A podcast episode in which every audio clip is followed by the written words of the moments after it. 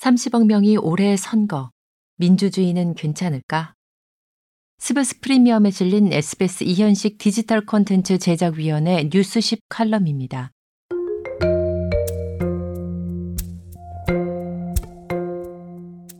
주말에 치러진 대만 총통선거에서 반중 독립 성향인 민진당 라이칭더 후보가 승리했습니다.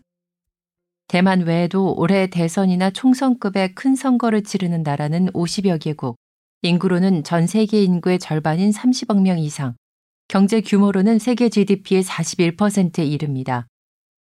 2024년은 민주주의 역사상 가장 큰 선거의 해로 꼽힙니다. 4월에 우리나라가 총선을 치르고 3월엔 푸틴의 러시아, 11월엔 트럼프 대 바이든의 미국이 대통령 선거를 치릅니다. 6월엔 구급화가 약진 중인 유럽에서 EU 의회 선거가 있습니다. 일 잘하는 포퓰리스트 전체주의자 모디 총리의 권력을 연장할 인도의 총선, 동남아 최대 인구의 민주주의 국가라는 인도네시아의 조코위 왕조 건설 선거도 국제적으로 주목받고 있습니다. 선거를 치른다와 민주적이다는 동의어가 아닙니다. 북한도 선거를 치르죠. 독일의 나치는 선거를 통해 집권했었습니다. 수십 년간 민주주의의 파수꾼 역할을 해온 싱크탱크나 NGO, 학자들은 선거를 치르는 나라는 늘었지만 민주주의는 세계적으로 퇴조하거나 위협받고 있다고 경고합니다. 특이한 것은 총칼의 위협 때문이 아니라 유권자들 스스로의 투표를 통해 그런 길로 가는 나라들이 대부분이라는 거죠. 민주주의 선거제도가 스트롱맨의 등장이나 권력 강화 또는 정권 연장, 왕조화에 이용당하는 경우가 많다는 겁니다.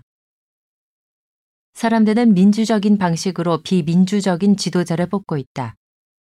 2024년은 민주주의가 살아남을지 죽을지 판가름 나는 해가 될 것이다.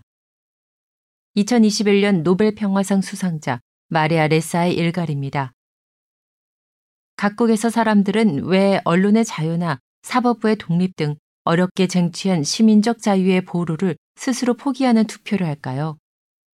유권자들은 왜 개인의 자유를 증진하는 게 아니라 자유를 억압하는 지도자에게 표를 던질까요?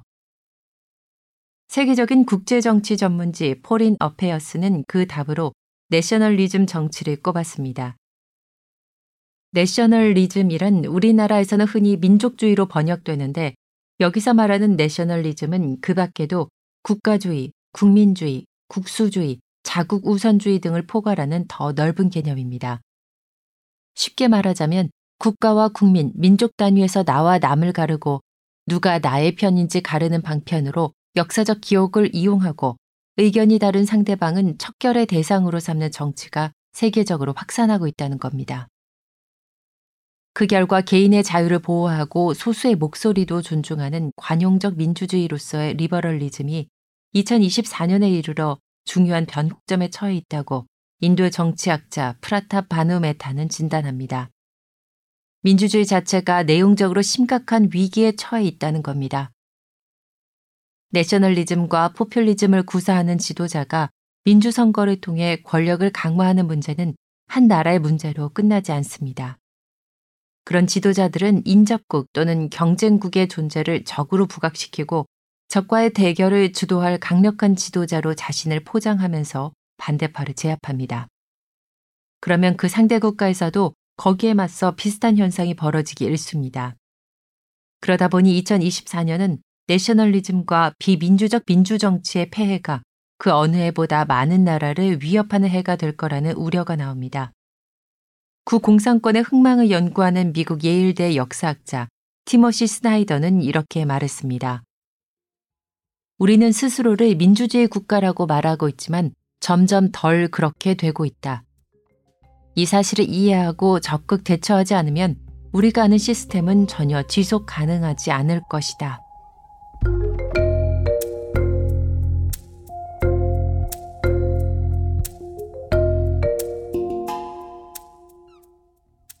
여기까지 스브스 프리미엄에 실린 SBS 이현식 제작위원의 뉴스쉽 칼럼. 저는 아나운서 유혜영이었습니다. 스브스 프리미엄 앱을 설치하시면 이 칼럼에 이어지는 나머지 기사 내용을 확인하실 수 있습니다.